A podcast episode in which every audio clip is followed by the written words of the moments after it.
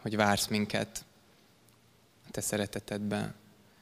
Kérünk, hogy hadd értsük és lássuk meg valóban a te arcodat, ahogy a kereszten nézel ránk és hívsz minket ma is. Amen. Az igét rómaiakhoz írt levélből fogom olvasni. Az első fejezet, a legelejét a levélnek, az első 17 verset fogom olvasni belőle. Pál, Krisztus Jézus szolgája, elhívott apostol, akit Isten kiválasztott arra, hogy hirdesse evangéliumát, amelyet profétái által a szentiratokban előre megígért az ő fiáról, aki test szerint Dávid utódaitól származott, a szentség lelke szerint pedig a halottak közül való feltámadásával Isten hatalmas fiának bizonyult. Jézus Krisztus, ami Urunk, általa kegyelmet és apostolságot kaptunk arra, hogy az ő nevéért hitre és engedelmességre hívjunk fel minden népet, akik közé tartoztok ti is, Jézus Krisztus elhívottjai. Mindazoknak, akik Rómában vagytok Isten szeretteinek, elhívott szentjeinek, kegyelem nektek és békesség Istentől, ami atyánktól és az Úr Jézus Krisztustól. Az idáig a levél címzet volt. Pálapostól küldi a levelet a rómaiaknak, és egy némi kiegészítést tett arról, hogy ő, ő mire is kapott elhívást. Ezt a köszöntést hallottuk az elején, Isten így köszöntött minket is, nem Rómában, hanem Kecskeméten lévő szentjeit. Olvasom tovább, 8. verstől. Először is hálát adok az én Istenemnek Jézus Krisztus által minnyájatokért, hogy hiteteknek az egész világon híre van. Mert Isten a tanúm, akit lelkemből szolgálok fia evangéliumának hirdetésével, hogy szüntelenül megemlékezem rólatok, mindenkor kérve imádságaimban, hogy Isten akaratából egyszer már el tudjak menni hozzátok. Mert szeretnélek meglátogatni titeket, hogy megerősítésetekre valamilyen lelki ajándékot adjak át nektek. Azaz, hogy együtt nyerjünk vigasztalást nálatok egymás hite által, a tietek és az enyém által. Tudjátok meg, testvéreim, sokszor elhatároztam már, hogy elmegyek hozzátok, de mindeddig megakadályoztattam abban, hogy munkámnak némi gyümölcse lehessen közöttetek, amint a többi nép között is. Görögöknek és barbároknak, bölcseknek és tudatlanoknak egyaránt adósa vagyok, azért szívem szerint kész vagyok az evangéliumot hirdetni nektek is, akik Rómában vagytok. Mert nem szégyellem az evangéliumot, hiszen Isten hatalma az minden hívőnek üdvösségére, először a zsidóknak, majd pedig a görögöknek. Mert abban Isten a maga igazságát nyilatkoztatja ki, hitből hitbe, amint megvan írva, az igaz ember pedig hitből fog élni. Kérhetem újra a képet, akkor újabb adalékkal szolgálok. Ez nem csupán egy kertet ábrázol ez a kép, hanem ez egy római kertet ábrázol ez a kép.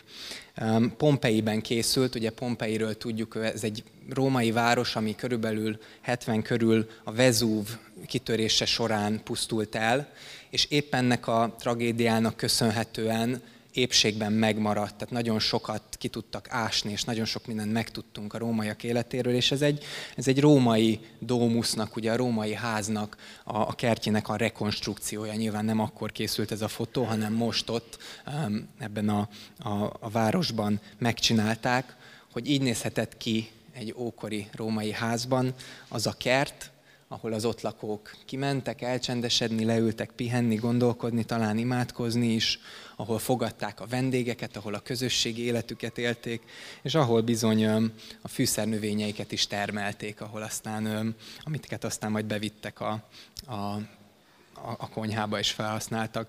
És azért római ez a kert, kert, mert hogy ez a neve az Isten tiszteletünknek, és római, mert hogy a római levelet olvassuk. Most is a római levél elejét olvastuk, és az a tervünk ebben a tanévben, hogy a római levelet fogjuk az elejétől a végéig végigolvasni.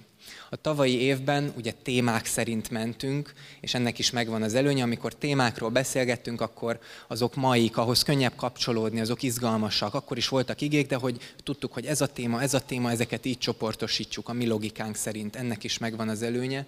Viszont úgy gondoltuk, hogy most pedig hagyjuk, hogy, hogy hadd vezesse az ige, a maga logikája, a maga gondolata szerint a mi gondolatainkat, és ennek is megvan az előnye, mert, mert egyrészt így fogjuk látni egy, egy bibliai könyvnek az összefüggését, és hiszem, hogy ez nagyon gazdagító, amikor Isten felnyitja előttünk azt, hogy, hogy megérthetjük az igét. És azért is jó ez a fajta megközelítés, mert így olyan dolgokra is sor kerülhet, amit lehet, hogy mi magunktól nem tennénk be témának, mert hogy hát erről azért meredek lenne beszélni, vagy erről ciki lenne beszélni, de az ige elénk hozza, az ige ezzel is szembesít, erről is, erről is, erről is akar. A homoszexualitás is elhangzik, a, a kiválasztás is elhangzik, a predestináció is elhangzik, és meg annyi dolog, amiről lehet, hogy magunktól nem mondanánk, hogy ez milyen izgalmas lenne, de a római levél elénk fogja hozni. Így ebben az évben ezt a levelet fogjuk venni. És ennek a levélnek az elejét olvastam most, ahol egy picit a körülményekbe tekinthetünk be. Ugye Pálapostól ír, valószínűleg 60 körül ír, és valószínűleg Korintusból vagy Efezusból ír, a harmadik missziói útja során, mert hogy Pál Antiókiából indulva többször járta végig ezt a vidéket, hirdette az evangéliumot, mint itt kinn a főtéren, vagy ki tudja, hogy a zsinagógákban végezte a szolgálatát, és gyülekezeteket alapított. Visszatért Antiókiába, megpihent, fölkészült, és ment megint. És a harmadik ilyen útnál vagyunk most, újra végig látogatta a gyülekezeteket, újra um, újakat is alapított, és, és adományt is gyűjtött, ezt is tudjuk, hogy a Jeruzsálemben éhínség volt, és összeszedte ezektől a gyülekezetektől az adományt, és ezen a ponton ír a rómaiaknak egy levelet, elküld nekik egy levelet. Miért? Azért, mert ő nem ismerte még ezt a gyülekezetet, Rómában nem járt, nem, nem ő alapította, ami ott volt, de hallotta, hogy az ő hitüknek az egész világon híre van. Pálapostól a pogányok apostolának tartotta magát, hát azért mégiscsak illik, nem, hogy a pogányok apostola a pogányok fővárosában, ugye ennek mondták Rómát a keresztjének, is hirdesse az igét. Sőt, Pál utána pedig tovább akart menni, aztán egészen Spanyolországig, és Rómában akart megállni, megpihenni, és ezen a ponton azt mondta, hogy én most visszamegyek Jeruzsálembe, leteszem az adományaimat, de most írok egy levelet Rómába, amiben megírom, hogy szeretnék oda menni hozzájuk, és mivel nem ismernek engem, ezért bemutatkozom. Nem ilyen szokványos bemutatkozás, nem azt írja le, hogy ekkor születtem itt-itt, ilyen iskolába jártam, hanem azt írja le, hogy, hogy mi az, amire ő az életét föltette, hogy mi van az ő életének a középpontjában. Az a szó, ami újra és újra ismétlődött ebben a bevezetésben, az az volt, hogy, hogy az evangélium ez az, amire elhívta Isten, hogy hirdesse, ez az, amit kész nekik is hirdetni, ez az, amit nem szégyel, ez az, ami az Istennek az ereje. Azt mondja Pál, hogy én leírom, hogy mit hiszek, hogy mit, mit hirdetek. Ti rómaiak, akik még nem ismertek engem, olvassátok ezt el, és ez alapján látjátok, hogy miről van szó. És azt gondolom, hogy, hogy hálásak lehetünk Istennek, hogy így alakította a körülményeket. Hogy el tudom képzelni, hogy Pálapostolnak milyen frusztrációt jelenthetett ez, hogy el akartam menni Rómába. Azt írja, hogy, hogy többször kértem már, hogy, hogy eljuthassak. Tudjátok meg, hogy sokszor elhatároztam, de mindeddig megakadályoztattam. El tudom képzelni, hogy Pál milyen dühös volt, hogy én vagyok a pogányok apostolát, mégiscsak Rómába el kéne jussak. De nem mehetett el. De ezért így megírhatta ezt a levelet. Ha eljut Rómába, római levél nem születik meg, elmondja szóban. Így, hogy nem jutott el Rómában, így, hogy bár ő ezt hátrányként élte meg, Isten mégis ezen keresztül gondoskodott, mert hogy az Isten szeretőknek minden a javukra szolgál, ezt is Pál írja a római levélben, arról, hogy nekünk itt legyen ez a levél, ami tényleg az evangéliumnak a legszebb, tömörebb és mégis nagyon kiterjedt összefoglalását adja.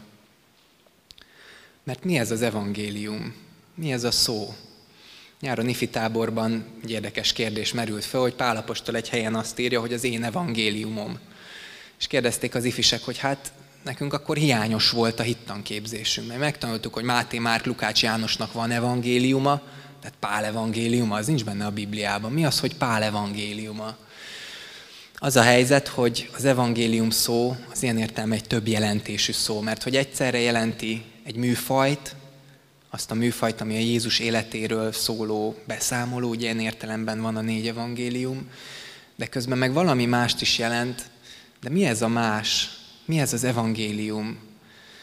Pál így írja le itt az elején, profétái által a Szentiratokban előre megígért, az ő fiáról, aki test szerint Dávid utódaidól származott, a szentség lelke szerint pedig a halottak közül való feltámadásával Isten hatalmas fiának bizonyult Jézus Krisztus, ami Urunk. Ez az evangélium. Ebben benne van minden, hogy Isten Jézus Krisztusban közénk jött, Dávid utódjaként lejött erre a földre, miután előre megígérte Isten hosszas várakozás előzte meg, itt járt köztünk, ebben benne van az, hogy ő a kereszten az életét adta értünk, és benne van az, hogy feltámadott, és elkészítette nekünk a mennyet és az örök életet.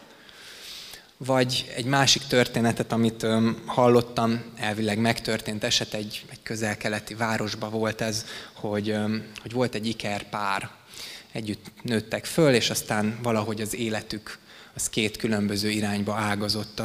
Az egyik testvér, ő egy csendes, istenfélő életet élt, a másik testvér pedig egy nagyvilági, bulizós, kicsapongó életet élt. És ez az utóbbi testvér egy alkalommal, nem tudjuk hol, valamilyen bulin lehet, hogy részegségben, de odáig jutott, hogy, hogy megölt egy embert, gyilkosságba keveredett, belekeveredett olyan helyzetbe, hogy, hogy utána menekülnie kellett, azt se tudta, hogy mit csináljon, jeges rémület járta át hirtelen, kitisztult a feje, rájött, hogy mit tett, és, és menekült, és hát hirtelenjében nem tudta, hogy hova menjen, úgyhogy fölmenekült a testvérének a lakásába, aki döbbenten végighallgatta a dolgokat, majd gyorsan azt mondta, hogy jó, akkor vetkőz le, öltözz át az én ruhámba, és, és bújj el valahol a szobába, és jönnek a rendőrök, majd én beszélek velük. A rendőrök jöttek is hamar, és ez a testvér mit csinált? Fölvette az ő testvérének a ruháit, a véres ruhát, fogadta a rendőröket, akik nem sokat kérdeztek, hanem megbilincselték, elvitték, az ítéletre se kellett sokat várni, és kivégezték.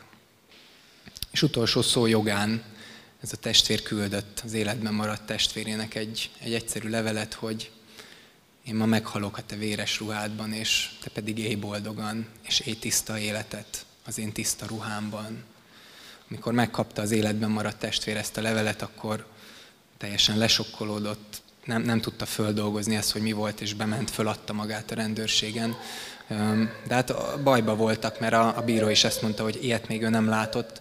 Hát az ítéletet végrehajtották, nem lehet kétszer végrehajtani, és feltételesen szabad lábra helyezte ezt az embert, hogy, hogy meglássa, hogy megváltozik el. Nem tudtam utána nyomozni, hogy a történet igaz-e, de az biztos, hogy, hogy az bemutatja, hogy miről szól az evangélium. Hogy Jézus Krisztus az a testvér, aki idejött hozzánk. Lehet, hogy mi nem keveredtünk gyilkosságba, bár azért vannak ilyenek a hírekben, már azért beszélgettem olyan fiatallal, aki szintén illuminált állapotban úgy betörte egy másik embernek az órát, hogy aztán ebből rendőrségi ügyelet, meg minden. De lehet, hogy mi nem vagyunk itt.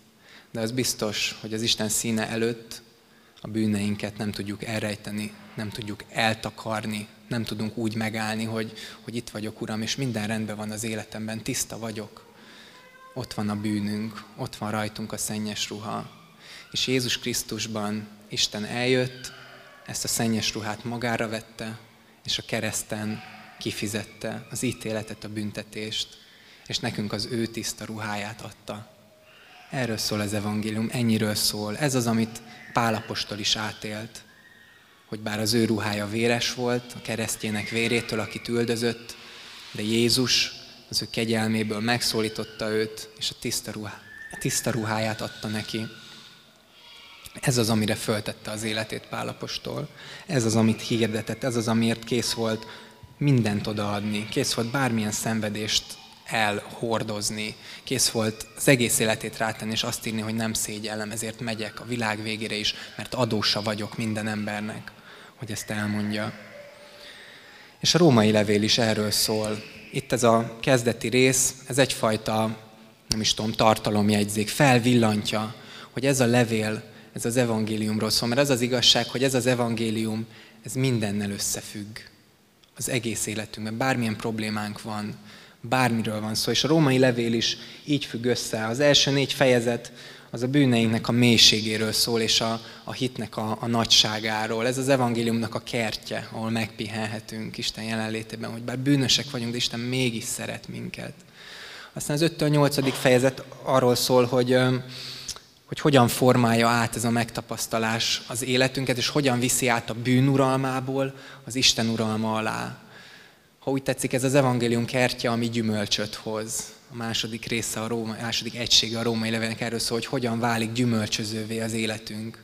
Ez is az evangéliumhoz tartozik, mert aki ezt megérti, az hálából elkezd megváltozni. Nem tudom, hogy ennek a testvérnek hogy végződött az élete, de hiszem, hogy ez egy olyan hatás, ami képes újjáformálni az embert. És aztán a római levélnek az utolsó egysége, az pedig arról szól, hogy hogyan formálja át az evangélium a kapcsolatainkat, haragunkat, az önzésünket, az előítéleteinket, hogyan változtatja meg zsidók és görögök között, pogányok és nem pogányok között, idősek között, fiatalok között, hogyan bontja le az evangélium a falat közöttünk.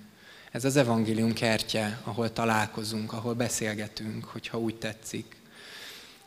Ez van itt előttünk a római levélben. Ehhez írt most Pál egy bevezetőt.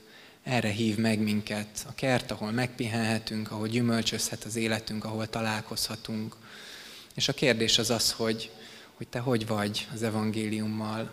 Hallottad-e már, nem csak úgy szavakban, hanem úgy igazán szíved mélyéig, hogy Jézus érted is átvette, felvette ezt a szennyes ruhát, hogy a te bűneid is ott függenek a kereszten, hogy a te életedet is meg akarja újítani, újra akarja teremteni minden téren. Nem tudom, milyen problémákkal küzdök, hogyan függ össze ezzel az evangélium. Istennek a válasza az az evangélium. Hogyha oda megyünk hozzá egy kérdéssel, akkor az evangéliumban van a válasz. Nem úgy, hogy igen, az evangélium a válasz, és majd definition. Na és hogy ad megoldást erre? Úgy, hogy az evangélium, de hogy, hogy ez összefügg, hogy amikor magányossággal megyünk oda, akkor Isten a szeretetéről biztosít az evangéliumában. Amikor bűntudattal megyünk oda, akkor Isten a, a megbocsátásáról biztosíthat az evangéliumban. Amikor haraggal megyünk oda, akkor, akkor Isten arról biztosíthat, hogy, hogy én Jézusban megbocsájtottam neked, nem kellett neked is megbocsájtani. Amikor szenvedéssel megyünk oda, akkor Isten arról biztosít az evangélium, hogy Jézusban ő is szenvedett, ő is átélte, át tudja érezni, és hidd el, hogy ahogy Jézus halálá után és a feltámadását és Isten tervébe illeszkedett, ugye tied is életed bármilyen területére Istennek az evangélium a válasza, ez a középpont, ezért beszél erről itt Pál, ezért szól erről a római levél, ez az, amire hív minket Isten. Ez a mai kérdés, hogy te hogy állsz, ismered-e az evangéliumot, hagyod-e, hogy átjárjon téged, hogy amikor nehézség jön, akkor, akkor mihez nyúlsz, hogy megyek és berugok, vagy elővesszük a telefonunkat, és abban keresünk segítséget, vagy tudjuk-e az Isten evangéliumára emlékeztetni magunkat, és arra bízni az életünket. Csendesedjünk el Isten előtt imádságban, az elején legyünk egy picit csendben, és aztán én fogom vezetni az imádságot.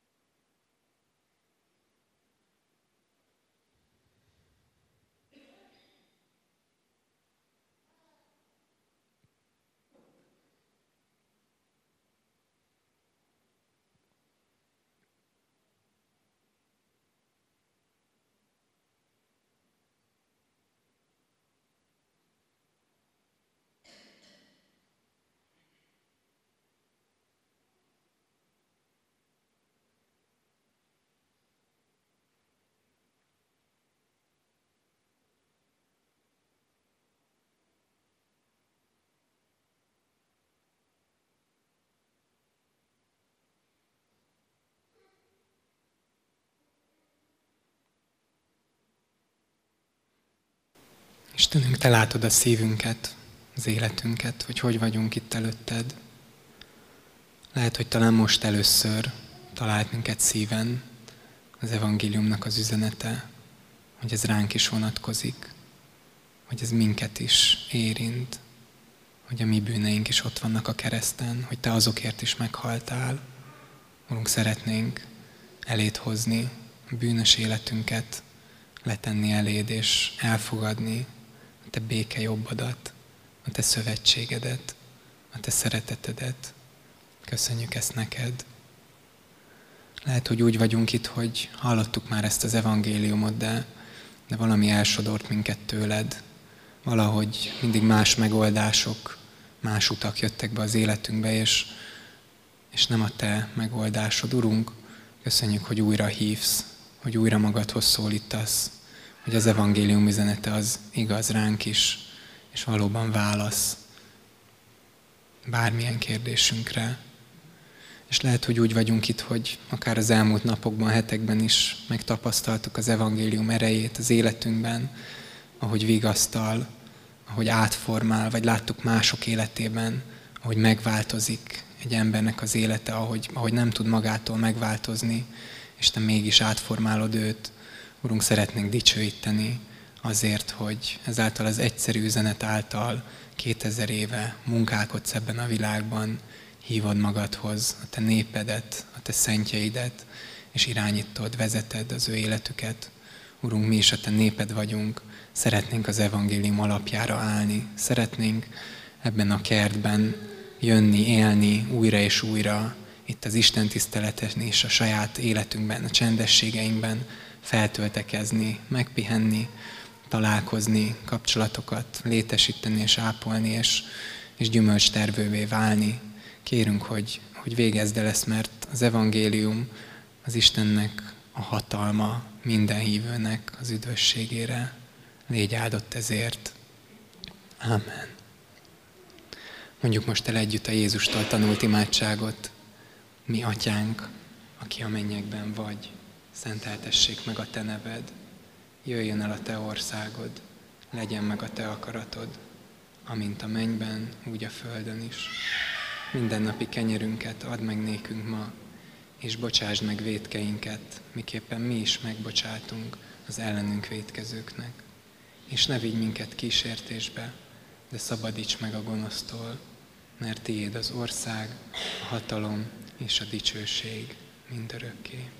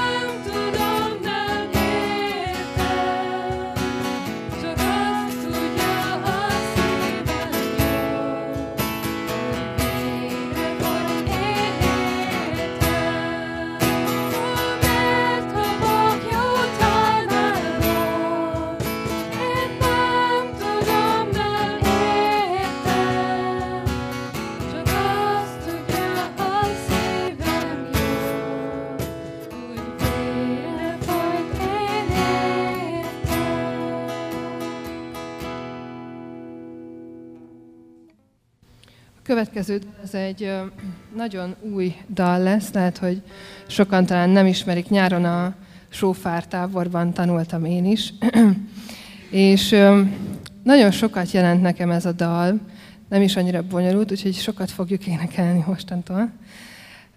Nagyon szép az, amit megfogalmaz. Az a címe, hogy azt mondod, hogy Isten hogyan szól hozzánk, akkor, amikor a kudarcainkban, a félelmeinkben, vagy a fájdalmainkban vagyunk. És amikor először hallottam ezt a dalt, akkor, akkor nagyon-nagyon megérintett ez a mondat, ami a címe is, hogy azt mondod. Hát úgy szól a refrénye, hogy azt mondod, szeretsz, mikor semmit nem érzek. És hogy Isten szól hozzám, és ezt mondja, és sokszor nem ez jut eszembe, hanem, hanem más dolgokon rágódok, leginkább azon, hogy mi az, amit elrontottam, hogy valakihez rosszul szóltam, és hogy hogyan lehetne ezt visszacsinálni, mit kellett volna inkább helyette mondani, vagy akár bármilyen más kudarcommal kapcsolatban a, a tanulásban, a párkapcsolatokban, a szüleimmel való kapcsolatban, a testvéremmel, vagy bárki mással való kapcsolatomban. És én bevallom őszintén, hogy én szoktam ezeken rágódni, és így eszembe jut, hogy hogyan lehetett volna ezt másképp vagy jobban tenni. És valahogy ilyen gondolatkörben voltam akkor is, amikor ez a dal nagyon, amikor megszólalt ez a dal egy dicsőítésen, és ilyen hatalmas erővel robbant be az egész terembe, és szerintem sok mindenkinek az életébe ott akkor is. És azért hoztam el közétek, és azért szeretném, ha együtt is énekelnénk, meg megtanulnánk, és énekelnénk többször, mert mert azt gondolom, vagy úgy hiszem, hogy, hogy nektek is vannak ilyen, ilyen vádló hangok a fejetekben, mert ezt a vádló csinálja, és hozza elő újra és újra már megbánt és megbocsátott bűnöket, rossz dolgokat az életben. De hogy ott van egy másik hang, és ezt az ének ezt nagyon szépen fogalmazza meg, aki, aki viszont ennek ellentmond, és azt mondja, hogy, hogy én szeretlek minden gyengeségben, és szeretlek minden kudarcban, és szeretlek a győzelmekben is. Úgyhogy most ezt az éneket szeretnénk itt megmutatni, megtanítani, egy kicsit többször fogjuk énekelni bizonyos részeit. Úgyhogy ha valaki szeretne, nyugodtan kapcsolódjon be, nem egy bonyolult ének egyébként, és most több héten keresztül fogjuk ezt énekelni. Úgyhogy így fogadjátok, és így legyetek ebbe az énekbe, hogy, hogy tudjátok, hogy Isten szól hozzátok, és azt mondja, hogy szeret titeket.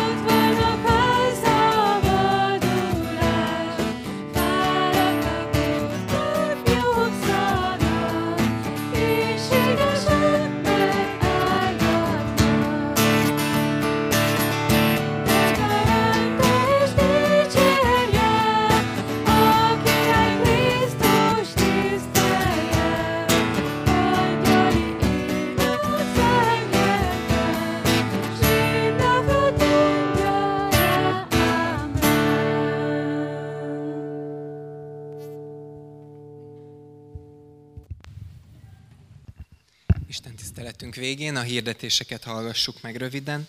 Gyülekezetünk hírei, a kiáratnál a hirdetőlapokon megtalálhatók, benne vannak um, hírek adományokról, um, kadafalvai falunapról, gyülekezeti kirándulásról, szarvasra, gyereknevelésről.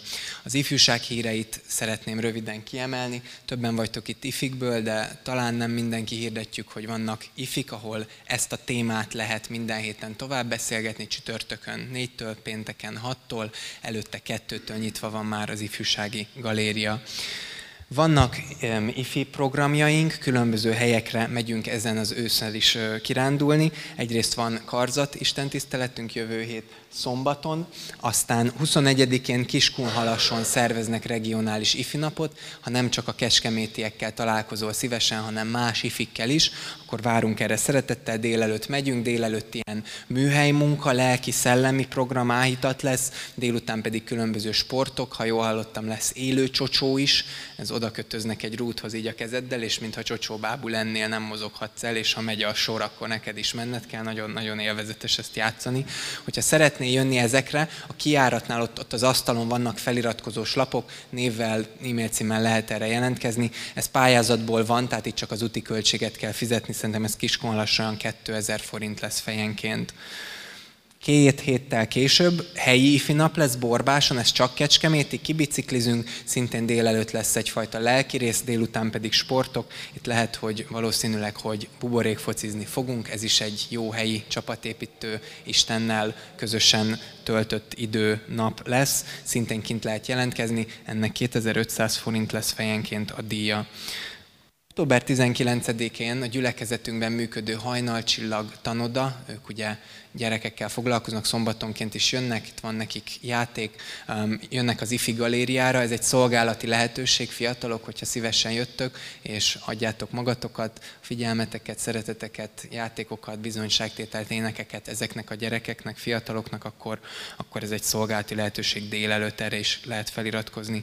Végül, október 25-én Nick Vujicic, egy viszonylag híres ember, kezek és lábak nélkül született, és um, és elmondja az előadásaiban, hogy, hogy hogyan utálta magát fiatalként, hogyan akart öngyilkos lenni, de még arra is képtelen volt, és hogy az Istennek a szeretete pedig mégis hogyan változtatta meg őt, és most a világot járja, és ezzel hiszem, hogy, hogy millióknak nyújtott már vigasztalást azzal az üzenettel, amit Isten az ő életére bízott, és ő jön Budapestre október 25-én este, ez egy pénteki nap, este 7 órakor lesz az előadása, szeretnénk erre is ifivel közösen felmenni. Hogyha jönnétek, iratkozzatok fel, akkor majd kiderül, hogy kocsikkal, kis busszal, nagy busszal, mivel megyünk.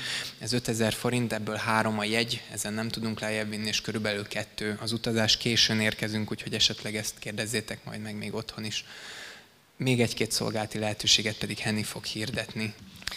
Amint látjátok itt az Isten tiszteleten, minden alkalommal van vetítés, és minden alkalommal szükségünk van arra, hogy valaki a hangot beállítsa, meg oda tegye nekünk, meg kipakolja a táványokat, és ez elég megterhelő, ha mindig ugyanannak az embernek kell csinálnia, ezért szolgálati lehetőségként hirdetem, hogyha van, aki szívesen részt venne ezekben a szolgálatokban, akkor az is feliratkozhat ugyanazon az asztalon, ahol az ifis lehetőségek vannak, erre a két szolgálatra, ha csak havonta egyszer el tudsz jönni és nyomogatni, tudod a Benedek helyet például, így sorba a diákat, az is nagy segítség. Havonta egyszer el tudsz jönni és tudsz csak segíteni, kipakolni a dolgokat, és Attila ráadásul megtanít téged arra, hogy hogyan lehet összedugni ezeket a nagyon érdekes rendszereket, úgyhogy szerintem ebből lehet profitálni is.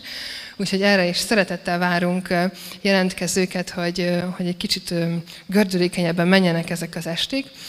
Illetve az új helyszín adta új lehetőségeket szeretnénk még kihasználni, ami pedig az, hogy itt sokkal könnyebben tudunk az Isten tisztelet után kicsit itt maradni, beszélgetni, nem zavarunk majd el senkit, itt van egy kis tér, és ezt a beszélgetős teret szeretnénk néha megtölteni sütivel és tával, meg forró csukival, és ha van, aki ebben a szolgálatban, a szeretett vendégség szolgálatában esetleg szívesen részt venne, akkor az is fel tud iratkozni ott az asztalnál egy-egy lapon. Ezekre a lapokra nevet és e-mail címet kell felírni, és akkor majd felvesszük veletek a kapcsolatokat. Úgyhogy bíztatlak titeket, hogy, hogy rá, járuljunk hozzá ehhez a közösséghez, meg a közösségnek a, a fejlődéséhez, az együttléthez. Csak bátorításul tegnap, ha jól tudom, a Dombon volt egy nagy esemény, több száz rockzenész játszott el együtt számokat. Én úgy olvastam a cikkben, hogy három kilométer mikrofonkábel volt, tehát ez ahhoz képest ez a pár, ez, ez könnyű, egyszerű, Attila két perc alatt elmagyarázza, úgyhogy, úgyhogy bátran fennállva az Isten tisztelet végén vegyük Isten áldását. Imádkozom azért, hogy a szeretet egyre inkább gazdagodjék bennetek ismerettel és igazi megértéssel, hogy gazdagon teremjétek az igazság gyümölcsét Jézus Krisztus által, Isten dicsőségére és magasztalására. Ámen. Isten áldjon minket, további áldott vasárnapot, jövő hetet, és most sem kell elszaladni, lehet még maradni, beszélgetni. Áldás békesség.